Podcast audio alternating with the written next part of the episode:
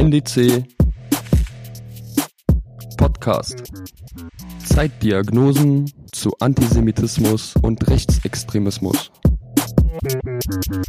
Wenn ich mich in diesen Kontext stelle, also in den Kontext der Geschwister Scholl, in den Kontext von Sophie Scholl, dann leihe ich mir für mein heutiges politisches Handeln die moralische Autorität des Widerstands gegen den Nationalsozialismus und die moralische Autorität, moralische Autorität der Opfer des Nationalsozialismus und übertrage sie auf mein Handeln heute. Deswegen beschäftigen wir uns auch mit Täterinnen und Tätern, das heißt mit der Bevölkerung, mit Deutschen, die dieses System getragen haben.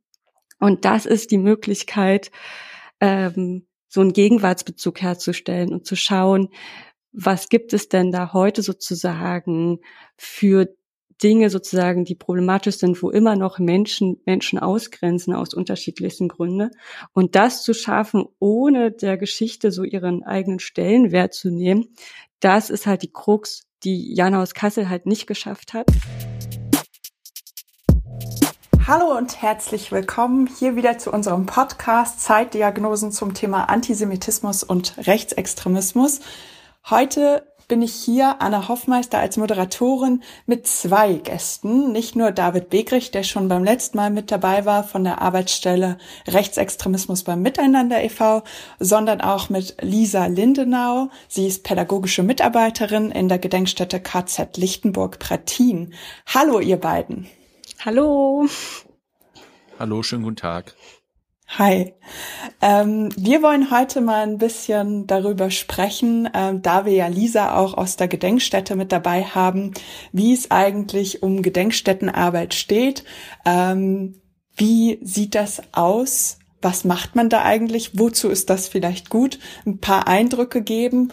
Und ähm, Lisa, da würde ich gleich mal überleiten zu dir. Die Gedenkstätte Lichtenburg, die war mir vorher gar nicht bekannt. Kannst du mir mal erzählen oder uns und unseren Zuhörerinnen, was du da machst? Äh, ja, sehr gern. Die Lichtenburg liegt in Prettin im ganz östlichen Teil von Sachsen-Anhalt im Dreiländereck zu Brandenburg und Sachsen, also ein, zwei Dörfer weiter und man ist schon in einem anderen Bundesland, gehört aber noch zum Landkreis Wittenberg. Die Lichtenburg wurde 1315 als Antoniterkloster gebaut und dann im 16. Jahrhundert vom Kurfürsten Pan Anna und August von Sachsen zu einem Kurfürstenresidenz ähm, umgebaut. Und dann wurde sie dann ab, ja, im 19. Jahrhundert als Strafvollzugsanstalt, preußische Strafvollzugsanstalt genutzt und dann direkt im Juni 33 zum Konzentrationslager für Männer umgebaut beziehungsweise umgenutzt. Das hatte dann bis 1937 äh, Bestand und von 1937 bis 39 war die Lichtenburg das erste reichszentrale Frauenlager. Später wurde es dann von 41 bis 45 als eines von unzähligen Außenlagern des KZ Sachsenhausen genutzt. Und dann ähm, in der DDR war es dann die LPG Geschwister Scholl, bevor es dann 2011 ähm, teilweise zur Gedenkstätte umfunktioniert wurde. Und was machst du da genau in der Gedenkstätte? Genau, als pädagogische Mitarbeiterin bin ich so für alle Bildungskonzepte der Gedenkstätte verantwortlich. Wir betreuen vor allen Dingen Schulklassen, das sind so unsere Hauptbesucherinnen, aber auch Gruppenführungen und Einzelbesuchende und aber auch Abendveranstaltungen zu bestimmten Themen, die mit ähm, NS im Ganzen zu tun haben, veranstalten wir oder organisieren wir. Mhm. Das klingt interessant. Ich habe eben schon den Namen Sophie Scholl gehört mhm. und ähm, da klingelt bei mir so ein bisschen im Kopf so ein Ereignis, was jetzt in den letzten Wochen durch das Internet gegangen ist, nämlich äh, das Video von Jana aus Kassel, die dort äh, auf einer Querdenken-Demo in Hannover gesprochen hat und gesagt hat, ich fühle mich wie Sophie Scholl, da ich seit Monaten hier aktiv im Widerstand bin, Reden halte, auf Demos gehe, Flyer verteile und seit gestern auch eine Versammlung anmelde. Liebe Lisa, da du ja Gedenkstättenarbeit machst und dieser Vergleich von Diana aus Kassel ja irgendwie ein bisschen sehr weit hergeholt, wenn ich das positiv formulieren darf, äh, klingt, was ist da mit der Jana aus Kassel los? Müssen wir die mal auf eine Gedenkstättenfahrt mit dir schicken? also was äh, speziell mit Jana aus Kassel los ist, das vermag ich nicht zu sagen oder äh, zu beantworten. Generell glaube ich, dass das eine Mischung ist aus Geschichtsdefiziten, also Wissen über Geschichte und aber auch so eine generelle ähm, ja Überspitzung sozusagen der Geschehnisse als bewusste Provokation, um sozusagen das hier und jetzt deutlich zu machen. Und ja, als Gedenkstätte leisten wir Aufklärungsarbeit über NS-Geschichte. Aber das kann nur passieren, wenn die Menschen sich auf freiwilliger Basis darauf einlassen. Und wenn sie kognitiv frei davon sind, sozusagen sich in einer belehrenden ähm, Art und Weise sozusagen etwas vorschreiben zu lassen. Wenn sie das Gefühl haben, mhm. dann kann auch ein Gedenkstättenbesuch nichts erreichen. Mhm. David, würdest du dem zustimmen, dass das eher eine bewusste Provokation als eine, ein Ausdruck von Bildungsnotstand vielleicht ist? Also offenkundig hat die Rednerin ähm, in Hannover ja sehr deutlich gemacht, dass sie durchaus jedenfalls formale Geschichtskenntnisse über den Nationalsozialismus und den Widerstand gegen den Nationalsozialismus hat. Ähm, die Frage ist, in welchem Interpretationskontext werd, werden diese Kenntnisse verwandt? Ähm, und das ist natürlich eine interessante oder vielleicht in dem Fall auch problematische Fragestellung, weil es hier offenkundig einen Fall einer Überidentifikation mit den Opfern des Nationalsozialismus gibt oder sogar eine Ineinssetzung der eigenen Person und des heutigen eigenen Agierens äh, mit den Opfern des Nationalsozialismus. Und da ist jetzt die Frage, ist das sozusagen Hybris oder ist es politisches Kalkül? Mir geht es so ähnlich wie Lisa. Ich kann das nicht beurteilen, wie das bei der Person, also der Jana aus Kassel ist. Aber was wir feststellen können, ist, dass äh, im Kontext dieser Corona-Proteste es ja immer wieder zu ähm, historischen Referenzen kommt in Bezug auf die Zeit des Nationalsozialismus, was die Verfolgung von politischen und weltanschaulichen Gegnern angeht. Und darauf wird Bezug genommen und da findet eine Parallelisierung statt. Und jetzt ist. Was bedeutet das? Parallelisierung. Ja, Parallelisierung bedeutet, dass äh, ein Teil der Protestierenden dort beständig wiederholt, sie selbst würden im Kontext der von ihnen als Corona-Diktatur apostrophierten politischen Maßnahmen, äh, Eindämmungsmaßnahmen letztlich behandelt wie die Opfer des Nationalsozialismus. Sagt man Beispiel, also eines der bekanntesten ähm, nahezu ikonischen Bilder ist, dass sie eben dann ähm, Judensterne oder Davidssterne tragen, wie die äh, verfolgten Juden im Nationalsozialismus sie tragen mussten mit der Aufschrift ungeimpft. Ähm, mhm. Da liegt ja offenkundig eine, ich sage das jetzt erstmal neutral, eine Parallelisierung vor. Ja, also äh, Personen, die diesen Aufkleber auf Näher tragen, ähm, artikulieren damit sie erlitten die gleiche Verfolgung wie Juden in der Zeit des Nationalsozialismus. Und das ist eine Form der Aneignung, die man sich nochmal genauer ansehen muss, was da genau passiert. Ja, dann äh, stellt sich natürlich die Frage, warum gibt es diese Aneignung, wenn da anscheinend eigentlich eine große Diskrepanz zwischen den Realitäten steht? Also ich vermute mal, du willst in die Richtung auch zu gehen wie Lisa, zu sagen, da wird etwas eigentlich eher bewusst gemacht und instrumentalisiert. Habe ich das richtig verstanden? Na, wenn man sich die Gesamtheit anguckt, ähm, dann gibt es ja bei Querdenken ein sehr starkes Diktaturnarrativ. Ähm, äh, also man hat jetzt in Bezug auf das äh, Infektionsschutzgesetz hat man zu dem Catch-all-Begriff Ermächtigungsgesetz gegriffen und so weiter.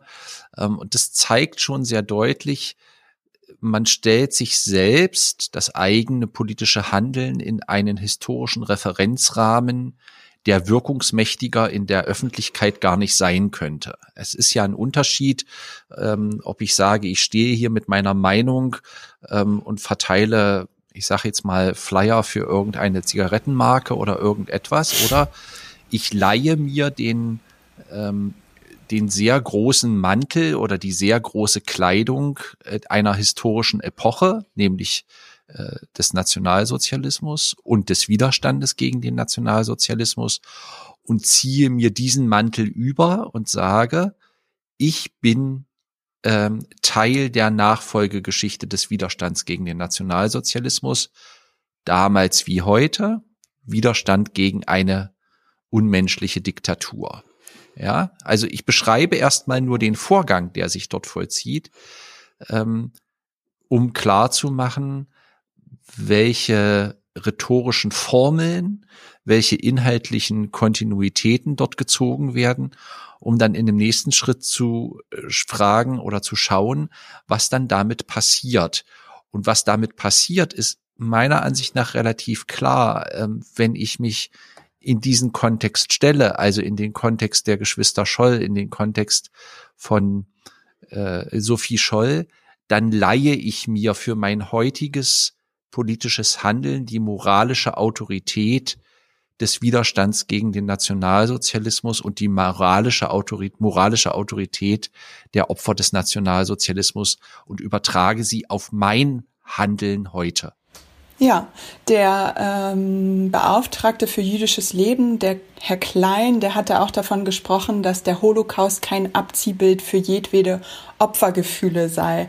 Lisa, vielleicht kannst du noch mal was dazu sagen, wie du das siehst. Ja, also zum einen sind diese Vergleiche, wie David schon gesagt hat, also sachlich einfach unglaublich falsch und also diese Relativierung von NS-Verbrechen im Allgemeinen ist, finde ich, so skandalös bei diesen Vergleichen und aber auch die Verhöhnung der Opfer. Also Gedenkstättenarbeit ist ja immer parteiisch, weil sie im Sinne und in der Perspektive der Opfergeschichte erzählt. Und deswegen ist es umso schmerzvoller, glaube ich, für Überlebende dieser Zeit und auch Angehörige und Nachfahren, dass diese Verhöhnung so stattfindet durch diese Gleichsetzung. Also ein Satz von Widerstand unter Lebensgefahr ist heute in keinster Weise gegeben und das aber zu behaupten, das ist halt so für Menschen, die tatsächlich ähm, im Nationalsozialismus verfolgt wurden, aus welchen Gründen auch immer, ähm, eine sehr, sehr starke Verhöhnung und maßlos ohne Ende. Und was finde ich aber auch am schlimmsten ist, der Vergleich mit dem Nationalsozialismus ist sozusagen der ultimative Vergleich. Danach gibt es kein Zurück. Alles andere wird damit in den Schatten gestellt. Und deswegen wird auch diese Debatte dadurch so vergiftet und kann gar nicht sozusagen mehr konstruktiv geführt werden. Was wäre denn eine konstruktive Debatte darüber? Also kannst du das nochmal genauer erläutern? Naja, dass wir sozusagen nicht über diese, also diese Hemmschwelle sich mit Sophie Scholl zu vergleichen oder mit Anne Frank. Ja, mhm. die ist ja an, also in dieser Gruppe der Demonstrierenden gegen die Corona-Schutzmaßnahmen ja sehr, sehr niedrig. Und ich finde, wir müssen da ganz klar sagen, nein, also auf dieser Ebene können wir ja gar nicht miteinander reden, weil diese Vergleiche also in, so, auf so vielen Ebenen einfach nicht funktionieren, beziehungsweise das sind ja auch keine Vergleiche mehr, sondern auch einfach Gleichsetzungen. Mhm. Ähm, wir befinden uns jetzt im Dezember, aber im November gibt es ja einen äh, Tag, der auch oft mh, mm, genutzt wird zur Aneignung, insbesondere auch von Rechten und genau sowas bedient, nämlich Vergleiche mit dem äh, Nationalsozialismus beziehungsweise eben ja Umschreibungen, würde ich es mal nennen. Ich meine den Volkstrauertag, der ja ähm, im November begangen wird. Und da gab es zum Beispiel jetzt in diesem Jahr auch einen Vorfall, wo ein Pfarrer in Apolda äh, auf dem Friedhof später zu einer, also nach einer Gedenkfeier aufgetaucht ist und äh, von vermeintlichen rechten Jüngeren äh, angegriffen wurde. Was ist da passiert und ähm, ja, was ist da passiert, David? Ja, es gab eine offizielle Gedenkveranstaltung in Apolda zum, zum Volkstrauertag. Der wird ähm, oft gestaltet von den Kommunen und äh, den Kirchen zusammen und und zwar an Stellen, wo es eben äh, entweder äh, ein Kriegerdenkmal gibt oder eben Kriegsgräber gibt, also wo die Gefallenen des Zweiten Weltkrieges beerdigt sind oder es ein regionales Kriegerdenkmal gibt. Und in Apolda ist eine Gruppe von Neonazis der Kameradschaft Apolda hat daran teilgenommen oder ist später gekommen und der örtliche Pfarrer hat das mit seinem Handy dokumentiert, äh, dass die dort einen Kranz niedergelegt haben, was ich, der ich mich sehr intensiv und sehr lange mit Neonazismus beschäftige, ähm, was jetzt für mich nichts Neues ist, weil wir das seit anderthalb Jahrzehnten oder noch länger erleben, dass Neonazis diesen, diesen Tag nehmen. Da sage ich auch gleich noch warum. Ähm, und ähm, haben dort einen Kranz niedergelegt. Der Pfarrer hat das gefilmt und als sie das gesehen haben, dass der Pfarrer das filmt, haben sie ihm das Handy weggenommen und haben auf ihn eingeschlagen und haben ihn gezwungen, ähm, diese Aufnahmen zu löschen. Ähm, das hat, glaube ich, in Thüringen einen ziemlichen Skandal ausgelöst oder jedenfalls Welle geschlagen, weil ähm, es eben nochmal sehr deutlich macht, mit welchem Selbstbewusstsein Neonazis in diesem Zusammenhang öffentlich auch inzwischen wieder oder auftreten. Mhm. Lisa, hast du davon auch mitbekommen? Äh, von dem konkreten Fall habe ich gelesen, aber jetzt nicht intensiver sozusagen recherchiert, aber diese Vereinnahmungsversuche, beziehungsweise oft sind das ja auch gar keine Versuche mehr, sondern es wird ja sozusagen so vereinnahmt, dieser Tag von, ähm, von Neonazis und dergleichen. Äh, ja, wie David sagt, passiert nicht seit diesem Jahr, sondern passiert regelmäßig Jahr für Jahr, dass äh, im ganzen Land zu diesem Tag NPD-Kader Grenze an solchen Denkmälern niederliegen und es gibt keinen Widerspruch. Mhm. Was steckt da für eine Strategie dahinter? Ich bin mir gar nicht sicher, ob das eine Strategie ist, sondern in der Selbstwahrnehmung der Neonazi-Szene ist der Volkstrauertag der Heldengedenktag, also wird mhm. unter dem dem Label geführt, wie er im, in der Zeit des Nationalsozialismus verstanden wurde. Der Volkstrauertag ist ja ursprünglich in den 1920er Jahren mal eingerichtet worden in der Weimarer Republik als zentraler Gedenktag für die für die Opfer des Ersten Weltkrieges oder auch für die Kämpfer des Ersten Weltkrieges und war lange Zeit ein sehr stark nationalistisch geprägter Gedenktag. Ja, das muss man eben einfach so sagen. Das hat sich ähm, in den letzten vielleicht anderthalb Jahrzehnten geändert. Auch über die Frage, wie zum Beispiel ähm, der Volksbund Deutsche Kriegsgräberfürsorge die Akzente setzt äh, hinsichtlich der Frage des Umgangs mit äh, der mit der Geschichte des Zweiten Weltkrieges und seiner Opfer. Aber für die Neonazis steht der Tag als Heldengedenktag. Sie verehren äh, die Kämpfer des Zweiten Weltkrieges, die Wehrmachtssoldaten, ganz genauso wie die Kämpfer der Waffen-SS, ähm, der Einsatzgruppen etc. Also auch derjenigen, die ganz bewusst Verbrechen im Namen des Nationalsozialismus begangen haben, verehren sie als Helden und verstehen sie nach wie vor als vorbildhafte äh, politische Soldaten. Ich glaube, das muss man sich klar machen. Es geht um äh, die Anerkennung eines politischen Soldatentums. Ähm, in dieser, in dieser Entwicklungsgeschichte sehen sie sich. Ähm, und deshalb äh, ist der Volkstrauertag neben den Jahrestagen zur Bombardie, die, die, die, äh, die Bombardierung, die Gedenktage dieser Bombardierung solcher Städte wie Magdeburg, Dresden etc., ähm, ist das eben einer der wichtigen Tage, an denen Neonazis versuchen, öffentliche Aktionen umzusetzen. Mhm.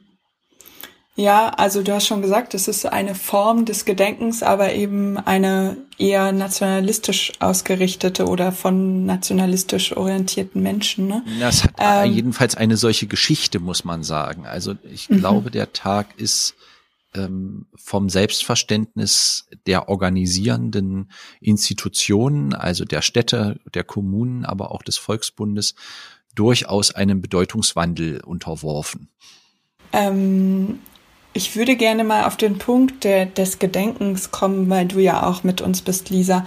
Inwiefern kann ähm, Gedenken denn irgendwie auch eine Form der Aufklärungsarbeit sein? Oder ist das eine Form der Aufklärungsarbeit?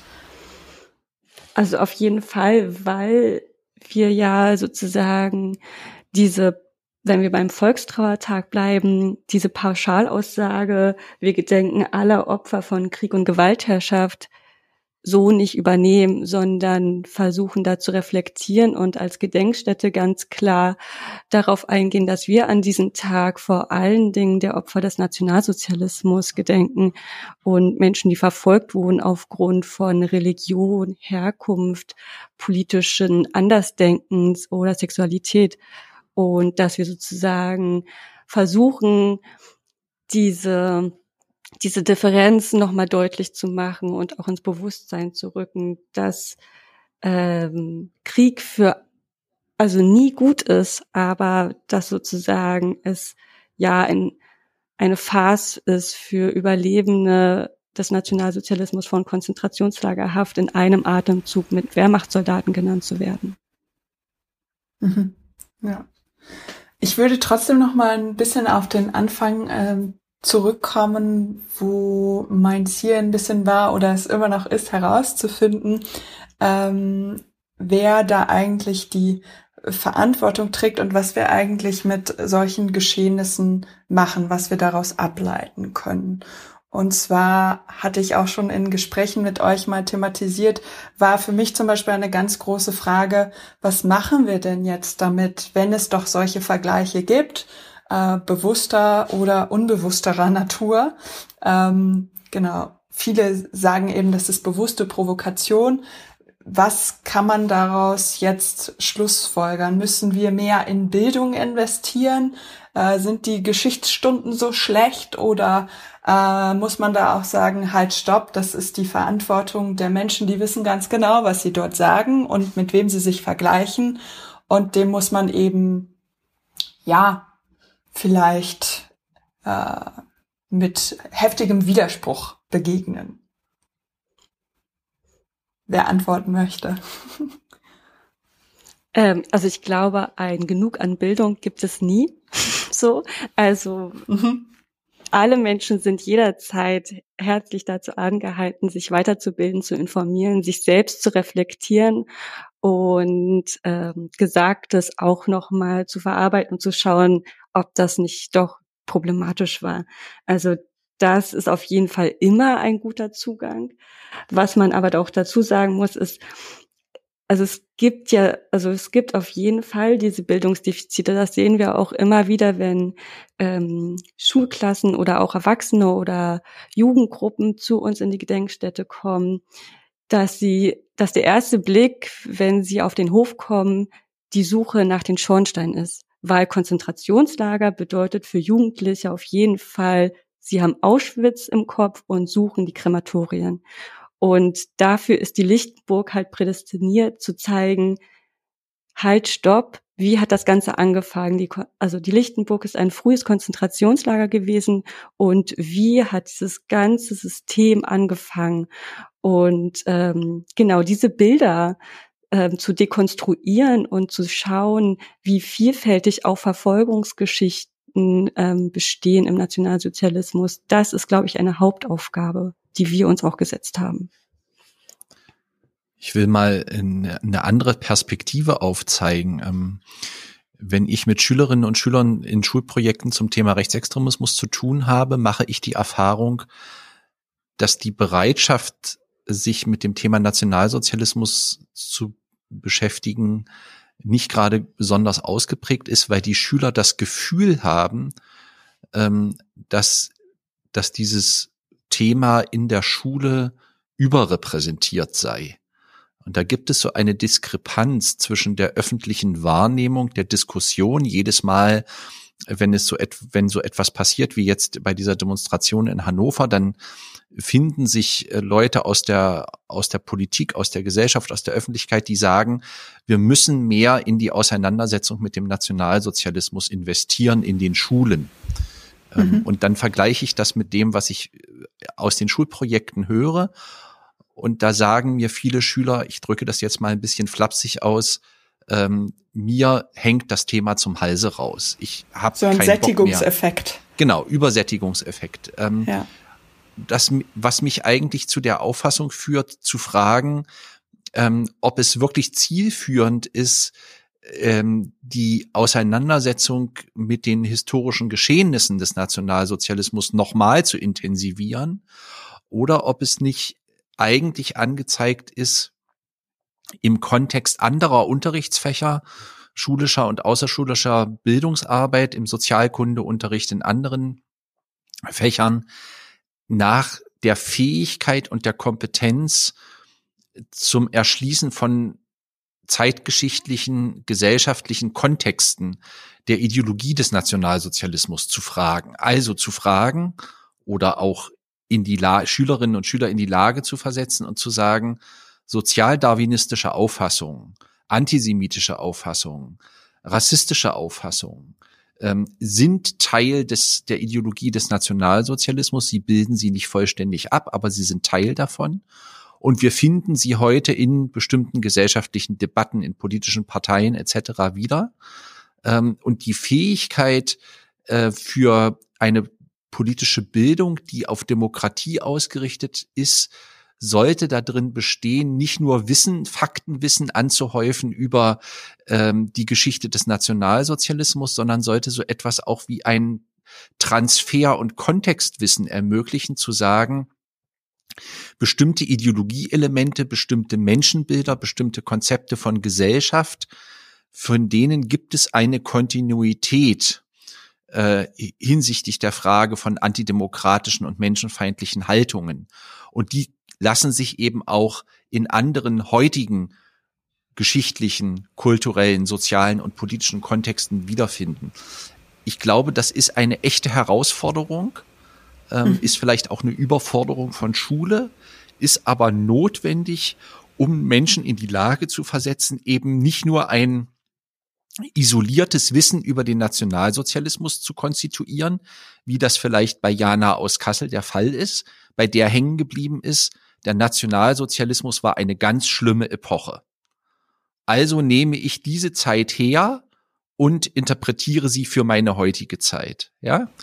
ähm, und das heißt, dieses, dieses Transferwissen ähm, oder das Kontextwissen muss Leute in die Lage versetzen, zu vergleichen, aber auch abzuwägen, aber auch zu interpretieren und zu sagen, was von dem, was in der Zeit des Nationalsozialismus passiert ist, hat ein Echo, eine Resonanz oder ein Spiegel in der heutigen Zeit, wo aber es nicht um eine eins zu eins Echo oder Spiegelung geht, sondern um, ich nenne das jetzt mal ideologische und gesellschaftliche Verzerrungsprozesse. Ja, also Leut, Leute, die in der Neonazi-Szene aktiv sind, das sind Leute, die sagen, wir sind bekennende Nationalsozialisten. Das ist eine ganz kleine Minderheit. Der Nationalsozialismus ist in Deutschland hoch tabuisiert.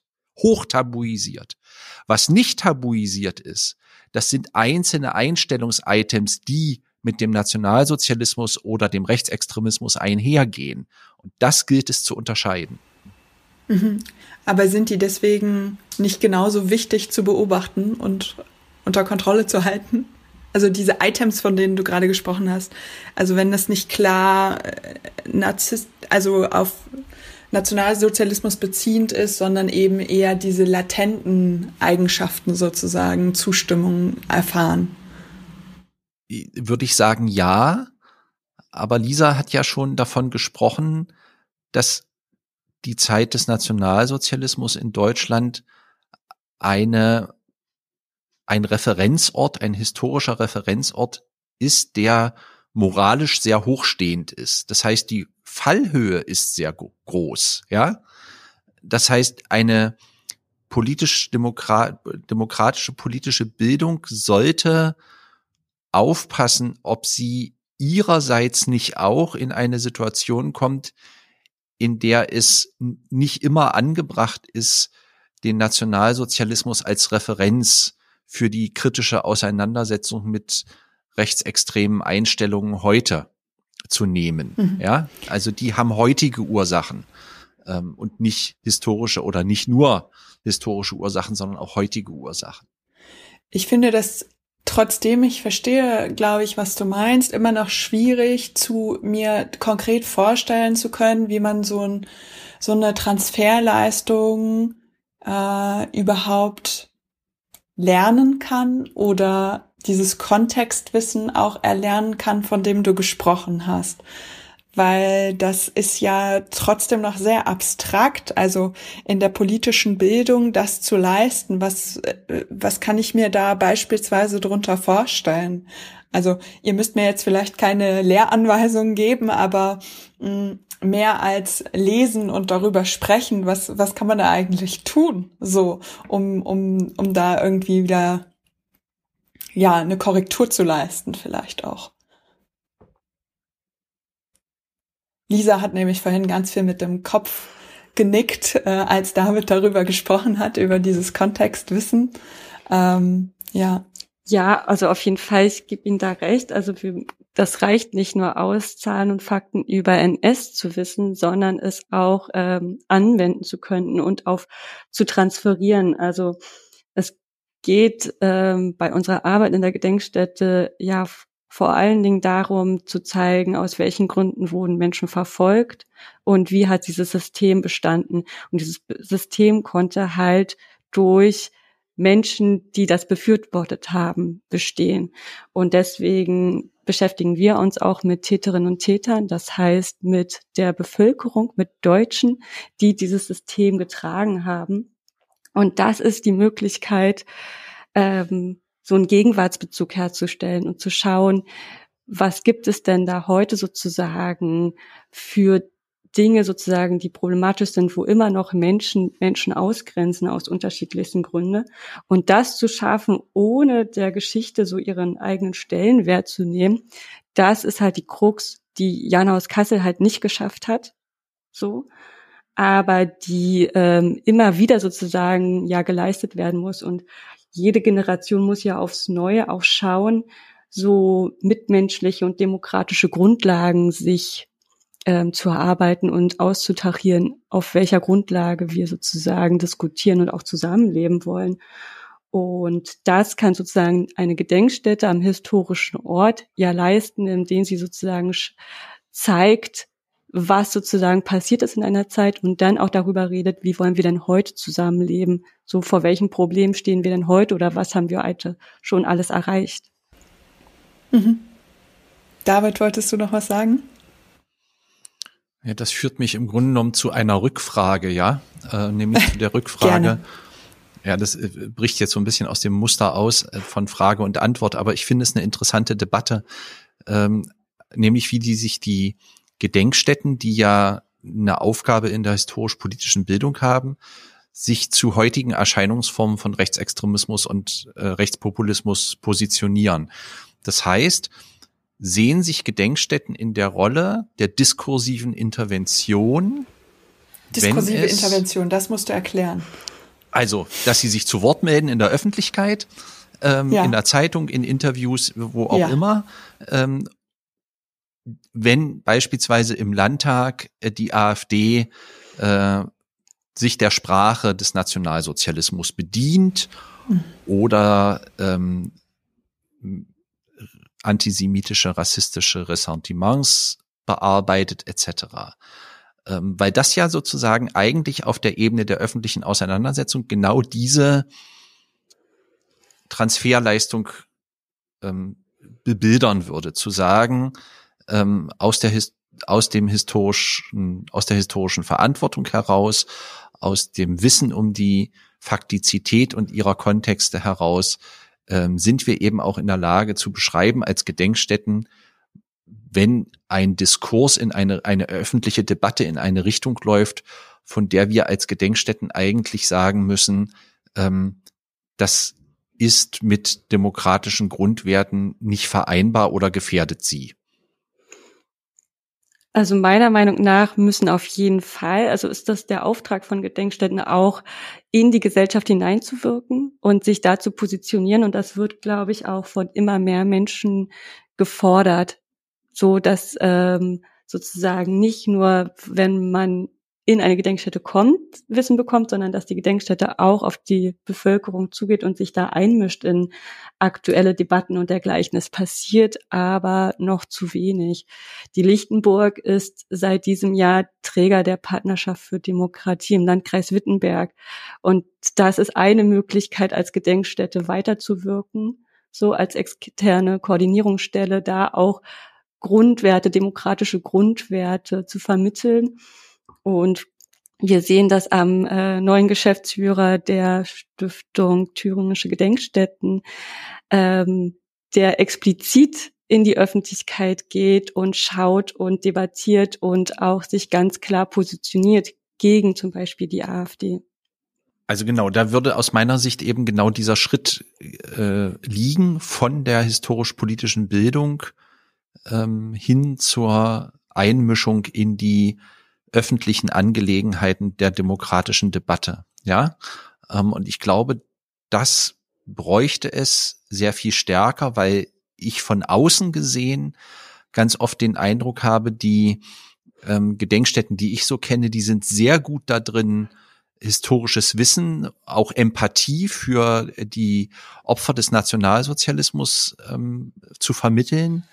Aber genau dieser, diese diese Transformation in die Frage des heutigen, äh, der heutigen Ereignisse und Geschehnisse, ähm, die oft leiser oder nicht so offensiv betrieben wird. Das kann ich zu einem gewissen Punkt auch verstehen, weil natürlich der Grad äh, auch schmal ist, auf dem man sich da bewegt. Also in dem Moment, in dem man in eine tagespolitische Debatte in, äh, sich einschaltet, wird man natürlich auch zum Spielball dieser Debatte das wollen Gedenkstätten nicht, das ist auch nicht ihre erste Aufgabe.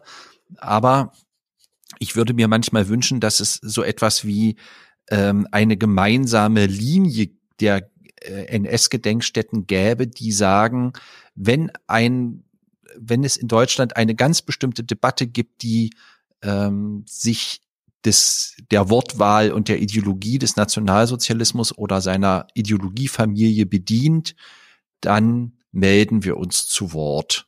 Ja, also nicht parteipolitisch, sondern wir melden uns inhaltlich akzentuiert zu Gibt Wort. Gibt es denn sowas wie einen Dachverband? Ich muss jetzt mal blöd fragen, äh, weil Lisa auch schon äh, reagieren will, glaube ich, oder eine Organisation unter, die das möglich machen würde, Lisa, die so ein gemeinsames Auftreten ja, also es gibt auf jeden Fall die Vernetzung der Gedenkstätten ähm, auf unterschiedlichen Ebenen.